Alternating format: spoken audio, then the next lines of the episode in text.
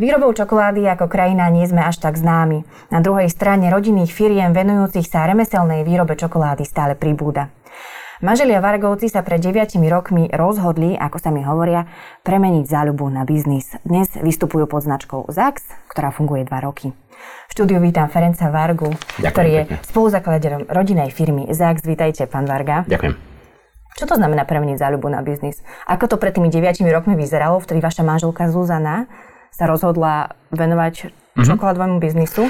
Dostala akože dáček, jeden dáček od nás na workshop čokoládu. To nejak vyskúšala, išla jej dobre, potom ďalšie workshopy a stala sa s ňou akože záľuba, môžem povedať. A začína sa k tomu venovať amatérsky, ale veľmi silne, môžem tak povedať. Jeden workshop po druhým, potom urobila čokoládovú akadémiu, ďalšie workshopy, návštevy známych čokoládovní vo svete a došli sme k tomu, že pred 2 rokmi, že skúsime to profesionálne vyriešiť. Uh-huh. Lebo vy ste pôvodom podnikali v stavebníctve. Uh-huh. Tento prerod je pre mňa veľmi zvláštny, ako nastal. Akože medzi prvými sme boli v stavebníctve, najmä v interiéroch, v projekcii interiérov a realizácii interiérov. Značne sme to obmedzili pred 2 rokmi, trošku aj teraz. A vrátili, otočili sme sa to. Doteraz 28 rokov Žuža zabezpečila akože pre mňa a teraz je to opačne a obsluhujem ju, môžem tak veľmi jemne povedať. Vidíte tam nejakú spojistosť medzi tým stavebníctvom alebo tým interiérmi, ktoré ste robili predtým a medzi čokoládovým biznisom, remeselnou výrobou čokolády? Medzi dizajnom isté, nakoľko aj predtým sa robili absolútne moderné, môžem povedať, že farebné, inovatívne veci, interiéry, nábytky. A teraz taktiež tá čokoláda je vytvorená podľa svetových trendov, ktoré môžem tak jednoznačne povedať, že čokoláda nie je stále hnedá, ale je farbená, tvarovaná, takže dizajnovo musí obstáť nielen samotná čokoláda, ale balenie taktiež. Lebo bez toho sa aj takto ťažko predáva čokoláda, ale bez toho istotne skoro nie. Vy ste dvaja spoluzakladatelia, vaša manželka Zuzana a vy. Ona zodpovedá za tú umeleckú stránku alebo za tú takú výrobu. A vašou úlohou je čo? Vy ste logistik, vy ste ekonóm. Áno, ako to je? Áno. Ekonómka je naďalej ona, ale tak... Jak vo všetkom predávate najťažšie, nehovorím, že jednoducho sa stavia budovy alebo vyrába sa čokoláda, ale predať ich je akože aspoň taký problém. Zaoberám sa s marketingom, s PR-om a s salesom, s predajom najmä. A s akože svedením celej firmy, ktorá má teraz dokopy 7 zamestnancov. Ako sa dnes vy pozeráte na komerčné značky čokolády? Vy ešte chodíte do obchodu a kúpite si občas? Tak musím poznať konkurenciu. Tak obišli sme, môžem povedať, že skoro celý svet, vrátane časti Ameriky a Európy jednoznačne, aby sme zistili, vedeli, cítili, prežili, že aké sú terajšie svetové trendy, aká je čokoláda, aká má byť, čo sa dá očakávať a aká je konkurencia. Sme v tom aspoň dosť akože dobrí, aspoň si myslím, že poznáme tie aspekty. Musíme. Čiže ešte vám chutí čokoláda aj, ktorú si kúpite v normálnom reťazci? Áno. Tak nechcem povedať nejaké príklady, ale tej najnižšej kvality istotne nie.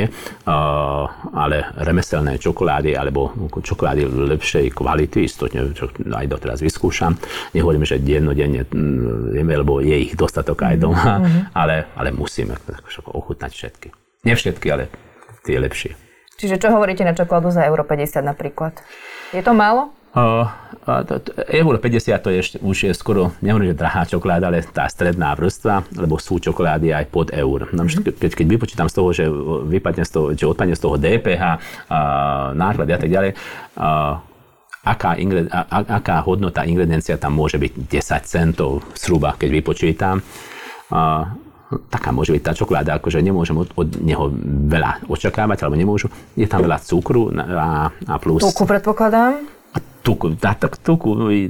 tuky sú, akože aj musia byť, v tom nie je problém, ale a už sa menia akože na palmový olej a tak ďalej. Aha. Práve v čokoláde samotnej, poviem, tabulkovej nie, ale v čokoládových krémoch najznámejšom je okolo 53% palmového oleja. Čo nie je akože nejaká závadná ingrediencia, ale nie je čokoláda. Ani oriešky nie sú, ale palmový olej napríklad. Ale na to sme akože dosť pyšní aj hrdí, že v našej dielne ešte ani kvapka palmového oleja alebo aromy sme nepoužívali. Prečo ten palmový olej taký strašne negatívny? Mnoho firiem ho tiež vyraďuje zo svojich čokolád alebo aj z rôznych iných potravín. Prečo tak všetci bojujeme proti nemu? Odhľadnúť od ekológie teraz. Len kvôli tomu, že to nie je čokoláda. Napríklad najviac sa používa v čokoládových krémoch. Aby boli rozstierateľnejšie? Áno, však on sa dobre spracuje s čokoládou, práve preto ho používajú. Len, a hovorím, nie je to nejaká, nie je to nezávadné, to v tom problém nie je. Je to najlacnejšie? Oveľa. Tak akože viacnásobne. Rozumiem. Akože veľmi viacnásobne, aby som povedal pravdu. Akože vymenia sa s tým najmä oriešky, povedzme tých orieškových krémov. V jednej známej čokoládovej kréme 13% oriešok, v našom je 73%. A niečo to, tých 60% sa musí vyplniť alebo doplniť s niečím. Vy keď tvoríte cenu vašich čokolád, ako táto cenotvorba vzniká? U nás jednoznačne, akože naše čokolády sú prémiové, takže musí mať aj vyjde prémiová cena a tá je zase ohraničená s možným maximum dostupnosti, respektíve predajnosti. Takže vychádzame skôr z hora dole. Aj napriek tomu, že menší zisk na tom, ale nejak to zvýšiť do nekonečna sa nedá. Ale naše čokolády patria v pomere kvalita cena do vyšších a tá je naša cesta. Rozumiem. Vy máte kamennú predajňu na Slovensku v Komárne, v Maďarsku v Budapešti. Inak okrem toho predajne samotné kamenné nemáme, ale predávame do niektorých, nie reťazcov, ale menších, napríklad v Bratislave, do Jemena napríklad. Aký je rozdiel medzi maďarským a slovenským zákazníkom? Viete to už určiť, ktorý je viac vycibrený jazyk na tú čokoládu? Dá sa to takto povedať? Možno práve takto nie, ale opačne. Áno, že slovenskí zákazníci sú o niečo menej citlivé na ceny. Áno. Alebo cenová hladina na Slovensku nie je len čokolády, ale služieb a tak ďalej, o niečo vyššia ako v Maďarsku. A slovenskí zákazníci v tom sú dobrí, že ocenia, veľmi, veľmi vedia oceniť tie produkty. My sme mysleli, že našim zákazníkmi budú najmä tá najvyššia úroveň a tak, ale nie je to tak. Podľa mňa tá stredne vyššia vrstva, ktorá môže dovoliť trošku drahšiu čokoládu, aj keď menej, a vie to oceniť. A ocení to a má z toho radosť a teší sa na to. Pri tom, že sú dobre a chutné tie čokolády jednoznačne. Hovoríte o tom, že používate najkvalitnejšie suroviny z rôznych oblastí sveta. Áno. Dbáte na to, aby boli fair trade? Aby bol ten obchod? Kupujeme napríklad, to je práve stále pri čokoládach, ako rezonuje tá otázka. Kupujeme od takých výrobcov, ktoré sú zakladateľmi fair trade, napríklad Valrhona, takže tam je vylúčené, aby neboli z takýchto oblastí alebo inak používané. Používame a vybrali sme v skutočnosti najvyššie kvality ingrediencií z celého sveta. Poviem jeden príklad, napríklad oriešky a lieskovce. Používajú sa turecké lieskovce a teda my používame výlučne len z Piemontu, ktorá je akože najvyššia kvalita, ale teraz sme o jeden stupeň kročili ďalej. Zaoberáme sa, čiže kupujeme len z jednej plantáže. Poznáme majiteľa a oriešky taktiež sú veľmi kvalitné. To je len príklad. Na Slovensku nedokážete nájsť vhodné lieskovce? Takže my nie sme nejaký veľký pestovateľa tých orieškov. Ale... skúsili sme aj tu, aj v Maďarsku nájsť. Aj v Maďarsku je jedna oblasť nad Bátonom, kde sú lieskovce, avšak nevedia nám zabezpečiť plynulosť. V tomto roku nemali sme skoro nič. Na to takto nemôžem. Tak, musí mať stále tú istú kvalitu. A žiaľ, práve čokoláda nie je tá, ktorá sa dá zabezpečiť alebo nahradiť tú zo Slovenska alebo z blízkeho okolia. Takisto je to trošku aj s lieskovcami. A oni majú byť lúpené a tak ďalej. Takže opracovať ich je taktiež umenie najlepších, aspoň si myslím. A my ich vyberáme tie najlepšie skutočnosti vo všetkom. To práve z toho vyšlo, že keď sme sa rozhodli, že predsa si skúsime ten profesionálny, po 9 rokoch Zuzka mala len jednu zásadnú pomienku, že ona bude pracovať len s týmito ingredienciami, ktoré doteraz pracovala. A nakoľko sme mohli dohovoriť, že kúpime najlepšie zo sveta, však 1 kg alebo 2 kg, čo znamená, že 20 eur alebo 30, to je skoro jedno. No a tá zostala našou cestou, že len najlepšie, lebo z toho nechce pustiť. Dobre to robila, lebo my taktiež akože ideme len tou cestou, tak toto vzniklo. A koľko to je drahšie, ako by ste brali? Viacnásobne. Napríklad, keď spomínam lieskovce, oproti tureckým lieskovcom trojnásobok možno. Trojnásobok. To znamená, že 300%. Jasne. Alebo my používame najmä francúzske čokolády, nie belgické. Oproti dostupným belgickým čokoládám istotne kúpime už 300 až 400% drahšie čokolády. Nemali ste problém počas korony s dodávkou? Nie, akože práve bol som trošku prekvapený, tak akože máme dostatok zásoby stále dopredu, ale nie, nejak značne sme to neocítili.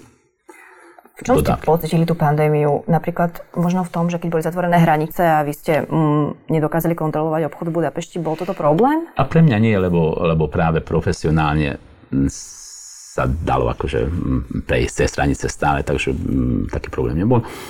Pozitívum možno toľko, že zistili ľudia, že dá sa objednať čokoláda aj cez e-shop alebo... A predtým si asi neboli na to zvyknutí a teraz to trošku, akože týždeň, to sa posilnilo tá časť e-shopov. Kamenné obchody, nie.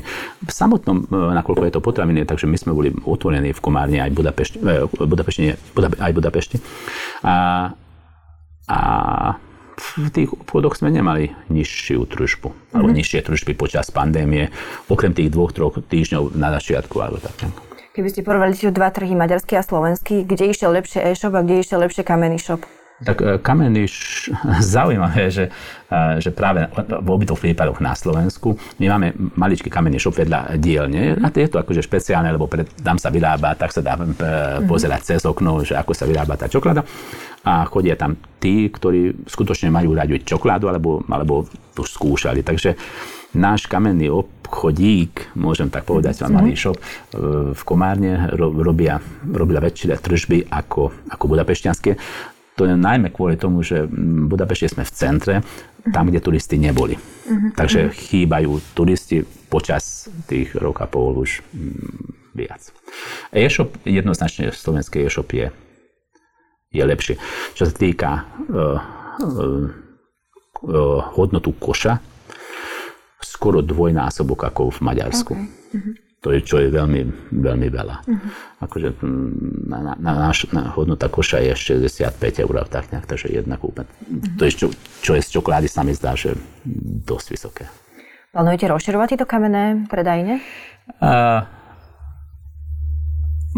Nie, skôr hľadáme takých partnerov, ktoré majú podobné artikle, respektíve podobné kvality a je ich málo, ale pomaly ich nájdeme, môže to povedať. Nedávno sa uskutočnil taký medzinárodný kongres rodinných firiem, ktorý organizoval Inštitút rodinného biznisu. A témou tohto kongresu bolo aj odovzdávanie rodinných firiem svojim potomkom. A zaujímavosťou bolo, že čoraz obľúbenejšou možnosťou je, že rodičia a deťom firmu odpredajú. A je to hlavne preto, aby si... Odpredajú? Áno. Aby si to deti tieto peniaze odpracovali a potom vlastne po smrti rodičov sa celá tá rodina má istotu, že kúpna cena spoločnosti sa im vráti. Mm-hmm. A čo na toto hovoríte? Tak na odpredaji sme ešte nerozmýšľali. Naše deti sú... aktivizujú sa pri ZAX-e niekedy, pomôžu nám, podporujú nás, ale že by sme im predali, ale že istotne by možno zdedili, keby sme... Čiže tá tradícia by mala kontinuovať? Tradícia by mala pokračovať, ale zase majú absolútne inakšie povolanie, napriek tomu sa zaujímajú o tú firmu ZAX, takže neviem presne, tak na 50-50, možno, že práve budú to pokračovať. Ak ten brand, myslím ZAX, bude značne silnejší, lebo musíme posilniť brand naďalej. Čo to vlastne znamená ZAX? Nič neznamená, len museli sme nájsť akože vhodné meno, ktoré meno je rozumiteľné a čitateľné na všetkých jazykoch dostupných a je krátke a trošku tak motá hlave, že čo to znamená. A podajú sa, alebo každý sa opýta, že čo to znamená ZAX, znamená niečo, ako sa rodila a tak ďalej. Takže meno je dobre, aj brand je silný, aspoň si myslím. Keď sa ešte vrátim k tým deťom, dokážu už oni pripraviť nejaké bombóny, respektíve možno umelecky nejak ozdobiť, dekorovať čokoládu, vedia to už? Deti naše? Pracovali, alebo robili v dielni, akože, ale... Ako brigády? Skôr pomohli, akože najviac pomohli v marketingu, v PR, v smerovaní, a takže pracovali trošku v dielni, ale sami by čokoládu nevedeli vyhodnúť, aspoň si myslím. Neskúšali sme ešte. Ako funguje rodinná firma v rámci, napríklad keď tu majitelia, manželia, vy viete oddeliť domáce problémy od tých firemných? Dá sa to? Naša situácia je špecifická, nakoľko sme 30 rokov spolupracovali aj doteraz. Takže od roku 25. Od roku 95 pracujeme spolu. Takže manželka sedí vedľa mojej kancelárii, v druhej kancelárii už viac 10 ročia. 2,5. Takže pre nás nerobí problém. Jasne, že iste doma sa niekedy aj na tom pohádame a tak ďalej, ale na druhej strane lojálnosť a ťahanie akože jedným smerom, to zase to nejak vyegalizuje. V čom sú výhody tej rodinej firmy? Lebo napríklad viem si predstaviť, keď sa vyskytí nejaká vážna situácia, ako napríklad pandémia, tak pri obede sa o tom dokážete porozprávať, nemusíte zvolávať nejakú radu ako v iných firmách. Áno, však pri obede aj v posteli. Čiže to sú určite tie výhody. Áno, výhoda je, že v každom momente, a na to sme boli zvyknutí aj doteraz, však to je tá najväčšia výhoda, že nemusím čakať ani jednu minútu, alebo ani ona, dá sa respektíve to isté aj s deťmi, že zavoláme ich, ako riešme, čo na to hovoríte, aký máte názor. Ale zase tá samotné posledné slovo je u nás. Táto firma existuje 2 roky, ale už 9 rokov sa v podstate ako keby doma zaoberáte tou čokoládou. Tá čokoláda sa rodila pri Dunaji, úplne akože na nábreží Dunaja, v inšpiratívnom prostredí, môžem tak povedať, a v kuchyni našej. Ako to vyzeralo, že ona si začala topiť čokoládu, bombóniky a zrazu zistila, že ju to baví? Alebo prečo ste jej dali vlastne tento poukaz? Áno, takto. Potom sme museli prerobiť trošku kuchyňu, mravorové dosky a tak ďalej, menšie stroje. A potom robila čokoládu len tak ročne 2, 3, 4 krát, ale naposledy asi pred 2 rokmi, keď sme sa povedali, že áno, to už tak nie je ďalej. Ja som na Vianoce stále roznášal kamarátom a firma. Ich už bolo viac ako 100. Tak hovorím, hello, to už nevládam. Nie, že nevládam, akože skúsme to profesionálne. A niekedy sme, aj napriek tomu, že nie sme takí mladí, tak verím tomu, že sa podarila, ale zatiaľ sme úspešní, aspoň v niektorých častiach isté. Vyskytli sa už nejaké prekažky, ktoré ste museli ako rodinná firma riešiť? Zvláštne nie. Čiže ani pandémia nebola nejakou extrémnou? Nie, akože to prešlo akože dobre. Len v Budapešťanskom obchode chýbali turisti. Inak to ste nemohli ovplyvniť tento externý faktor, čiže... Respektíve v našom akože, cieli sú firemné darčeky a tých bolo počas pandémie, čo sa týka najmä na začiatku, oveľa menej. Nestretávali sa ľudia vo firmách, ani nedali darčeky, trošku aspoň si usporili, sa mi zdá. Takže tých bolo o niečo menej, ako sme predpokladali. Ale to sa už je to na správnej ceste. Budem vám držať palce, aby sa to naďalej zlepšovalo. Ferenc Varga bol mojím dnešným hosťom. Ďakujem, že ste prišli do Trendu. Ďakujem taktiež.